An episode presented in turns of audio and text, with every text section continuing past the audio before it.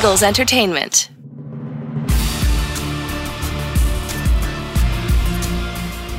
Welcome, Eagles everywhere, to the Eagles Insider Podcast, presented by Lincoln Financial Group. Insider Dave Spadaro with you. And we've changed things up a little bit here this week because the Eagles have as well. The team's virtual offseason conditioning program ending on Monday, and that means head coach Doug Peterson made himself available to me first, and you'll hear it right here. An exclusive one-on-one with the head coach of the Philadelphia Eagles as we review what's happened in the spring and look forward to a most exciting, we hope, two thousand twenty Philadelphia Eagles season. Hello, Eagles everywhere. I'm Eagles Insider Dave Spadaro, and I'm joined by the head coach of the Philadelphia Eagles, Doug Peterson, as the Eagles end the virtual offseason program early. Doug, let's start with you and how you're doing. Uh, how has your spring been to date? Yeah, thanks, Dave. Um, first of all, I hope everybody is uh, you know staying safe and, and healthy and doing well, and um, just like we are. Uh, everything's been going extremely well, and uh, you know, for me, it's just a matter of just continuing to to organize, continuing to lead and plan, and and uh, you know, uh, pushing hopefully for uh, and towards training camp, but. Um, I couldn't be couldn't be happier uh, where we are right now as a football team. Uh, my hat's off to my coaching staff, the trainers, uh, strength conditioning, uh, everybody that's been involved with this with this offseason program, and and uh, been been uh, you know been very very pleased with everything. Why did you end the program early? Initially, this was scheduled, I guess, to go through next week. Why end it today? Yeah, we were scheduled, you know, to go through the twenty-fourth, and, and I just really feel like we're in a good place um, right now as a football team. And, and you know, with the uncertainty of, of when training camp is about to start, I, I still wanted to have these guys fresh and ready and, and uh, you know, prepared mentally that way. Um, and so by, by you know, uh, shutting things down, it gives them time to to kind of catch their breath just a little bit, coaches and players. And And uh, as I said, we're, we were in a good spot. We've been in a good spot now for a while, good rhythm with everything that we've done. And, and so uh, I felt that uh, in the best interest of everybody to uh, go ahead and shut down the offseason program and, and prepare for uh, this next next couple of weeks. Okay, so Doug, talk about what you take away from a virtual program where you cannot reach out and touch players. You can't get them on the field. You can't see how they're taking what they learned from the classroom out to the practice field. What do you think you accomplished here in the last several weeks?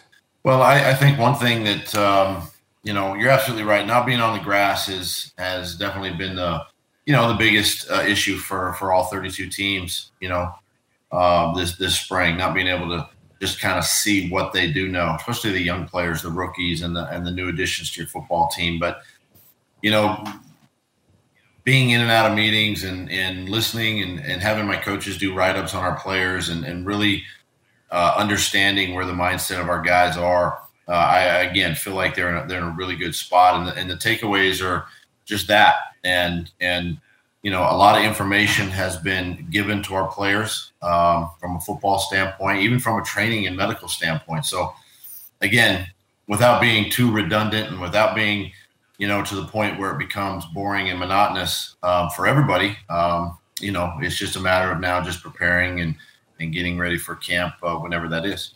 Doug, obviously a huge topic of conversation has been these global, very emotional, very passionate protests in the wake of the death of George Floyd. How have you felt about that? How have you addressed that with the football team, and how have the players responded to all that?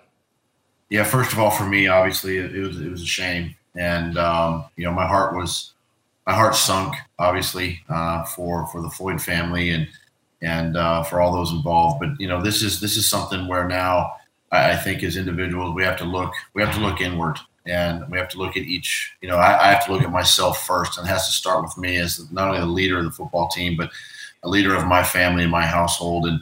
And so I felt like it was a couple weeks ago, it was a great opportunity to really, um, you know, begin the conversations with, with our football team, with the Philadelphia Eagles, and, and, and allow, allow our team, allow our players to, to talk and speak, and to con- not only to, to start the conversation, but, but I reiter- reiterated again, to the players that we need to keep having these conversations. But, you know, as I mentioned, it starts it starts with me, um, and and you have to look inward before we can focus on the outward. And and uh, I'm looking forward to uh, having these conversations as we move forward with our team. So to this point, Doug, specifically, has there been a group conversation? Uh, what has taken place in those, if there have been conversations, and and what specifically has been said by the players, by yourself, by Jeffrey Lurie? Well, obviously, we we you know we saw what uh, uh, and and and read what, what Jeffrey had put out, and, and and he was right on point with with everything that he he mentioned there, and it was great for him as a as the leader, as the owner of our uh, football team, you know, to take that stand and to take those those necessary steps. But you know, from the standpoint of uh, even even listening to my coaches talk and, and the dialogue that they've had with with our with their players in their individual meetings, and, and continuing the conversations and continuing the dialogue uh, has been very positive here in the last couple of weeks. And and you know, it's just something, as I mentioned, I think I think it's something that we're going to continue. I know we're going to continue to to revisit and talk and, and, and have open dialogue. It's it's it's been part of the success we've had in Philadelphia, is being able to have difficult and challenging conversations as a football team. And uh, you know, uh, you know, we, we have to pay attention to life, obviously, and and uh, and focus on that, because that's that's the most important thing. And and then, and then we can always get back to football at any time. Doug, we turn our attention to training camp, the regular season. I mean, what do you know about what's next? What have you been told by the league?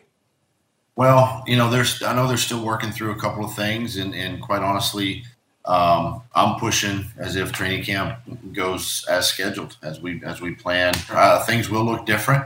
Uh, training camp will probably look a little bit different. Uh, obviously, we know regular season games could could possibly be a little different, but um, you know, um, we'll just take it one day at a time, and, and when we get there, we'll we'll make those decisions. What has this taught you as a head coach? Uh, running an organization, a football organization, about being flexible and about being resourceful and, you know, thinking outside the box and accomplishing what you want to accomplish, what you need to accomplish, and not doing it in a conventional manner? Well, I think it's, um, it, for me personally, it's it's made me more efficient uh, in, in my job. Uh, it's made me, um, you know, focus solely on the football team and the tasks. And And, you know, I wasn't quite I wasn't quite uh, certain how things were going to go at the beginning of the offseason with with the virtual program. If we were going to if players were just going to get get bored with having, you know, virtual meetings and workouts and, you know, not take part. But I mean, we have had we haven't had close to one hundred percent participation. I mean, it's been it's been extremely, you know, extremely well attended by the by the players. And and my hat is off to them. And that's something that I'm proud of as a football football coach and, and leading these guys. And, uh, you know, and for us as coaches to, to be resor- to be resourceful, um, you know, bringing in guest speakers to talk to the football team, you know, on a weekly basis, and, and to hear from, you know, guys in, in, in other sports that have been at a high, you know, been at the peak of their sport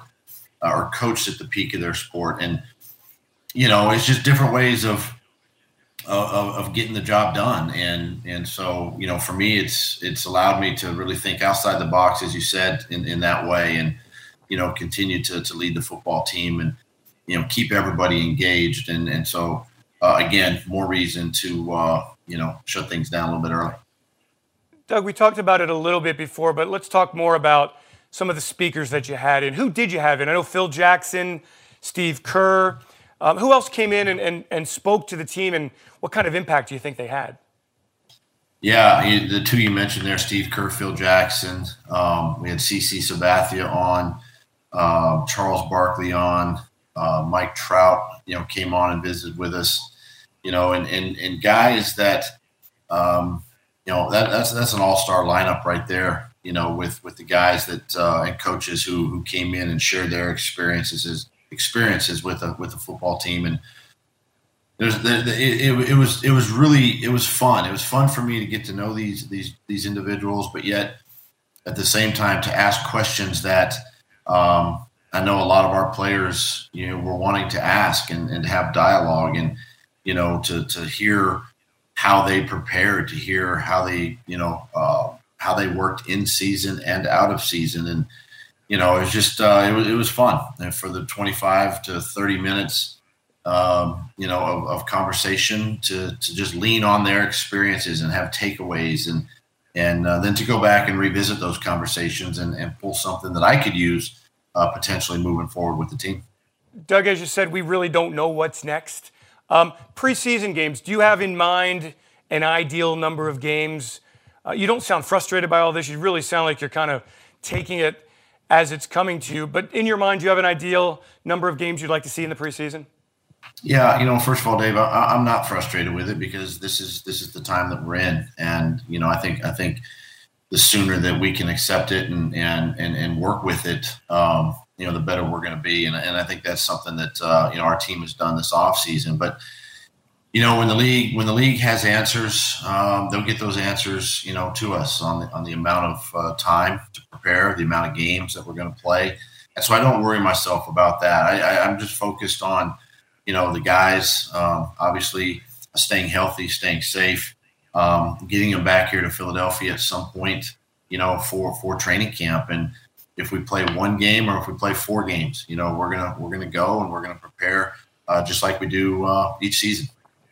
How critical, how difficult, how challenging will it be with limited time on the field because there's no spring O T As to go from ninety players to fifty-three and to make sure that you've got the right fifty-three on this roster? That player evaluation phase is going to be so important. You're you're absolutely right. And, you know, so for us as coaches and evaluators, we have to do our due diligence to make sure that we're putting our players in position to uh, be successful and, and to help uh, to help this football team this season, whoever those fifty-three are. And, you know, and at the same time, you know, you have your uh, your penciled in guys that are that are starters and, and you want to make sure you're getting them, you know, enough work so that they're prepared uh, come opening day. And Um, so it's, it's a challenge uh, to to do that, and, and so you have to you have to you know schedule the practices the right way, and you have to you know uh, get the players again in position to um, showcase their talent on the football field. And you know with with missing an entire offseason like we have, again the challenge is going to be on us as coaches to make sure that we're again doing the right things, um, but at the same time making those evaluations and those determinations. Uh, when we get to the final fifty-three. I think it's pretty safe to say that Carson Wentz will be the starting quarterback, and I'd like you to comment on his offseason. Uh, from the time he was injured against Seattle, you know, the coronavirus hits and how he stepped up and helped the community, having a baby, becoming a father, welcoming Jalen Hurts to the team, uh, reportedly, and, and we saw the social media as well, addressing the team uh, so aggressively and, and as in a leadership way. Uh, in the in the wake of the George Floyd death. Uh, what what have you seen from Carson in those realms? Not on the field, of course, but you know, taking over in a virtual sense uh, as a leader this spring.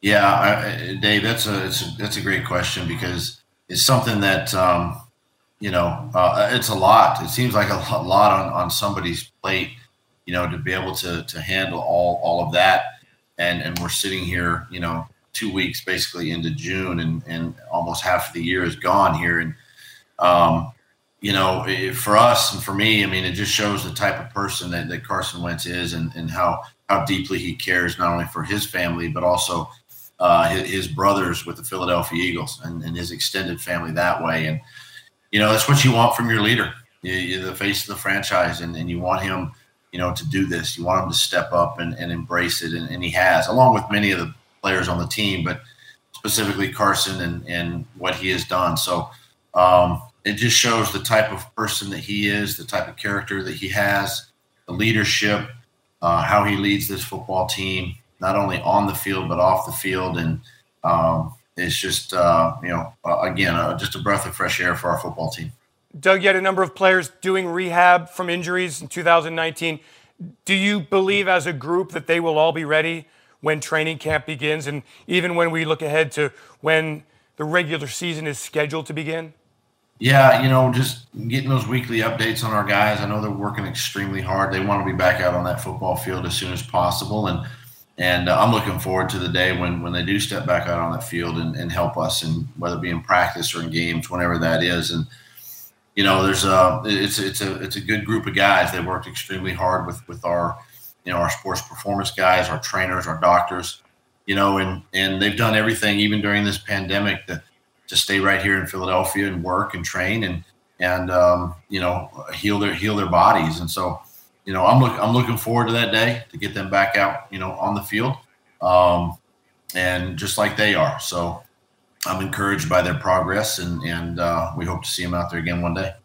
I don't want to get too specific with players, but I do want to ask about Alshon Jeffrey. The fans have talked a lot about him in this offseason. The media have talked a lot about him in this offseason. Your thoughts on Alshon and where he's at mentally, where he's at physically, and where he fits into this offense in twenty twenty?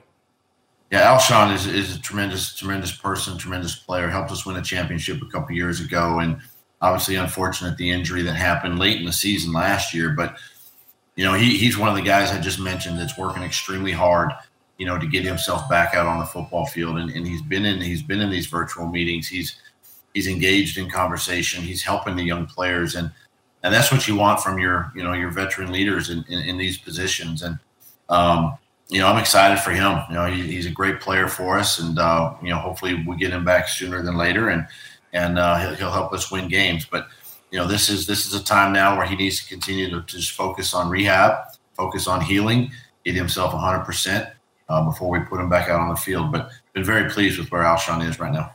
Doug, last one for you. Do you see a lot of jobs open in training camp in the preseason? Do you see a lot of starting jobs open? Well, I think I think you know when you look at it on paper, um, you know every job has an opportunity, but. Listen, you know, one, one of the things, Dave, and you know this because being around is, is we we try to create, and I've tried to create competition at every spot. And you know, this is this is a unique unique year, uh, unique time right now, and and it's a time where we might have to lean on the veteran player just a little bit more, you know, as we get into the to, into the regular season and and um, you know their experiences and all that. But look, anything is possible. We've seen that the last couple of years with the injuries, and we've had to play some young people and. You know, again, it's our job as coaches to coach these young guys, to coach everybody, and and have the best fifty-three at the end of training camp uh, to go in into that first game against Washington. So um, create the competition, create depth. Uh, again, I like where our football team is at. Uh, they had a tremendous offseason, and uh, just look forward to, to training camp when uh, when that time comes. Doug, thank you so much. Uh, enjoy your offseason. Um, I know you'll be playing a lot of golf. Stay safe out there, and can't wait to see you back at the NovaCare Complex. Yeah, thanks, Dave. Um, good talking with you. Hope to see you soon. Stay safe. Have a great summer. Many thanks to head coach Doug Peterson.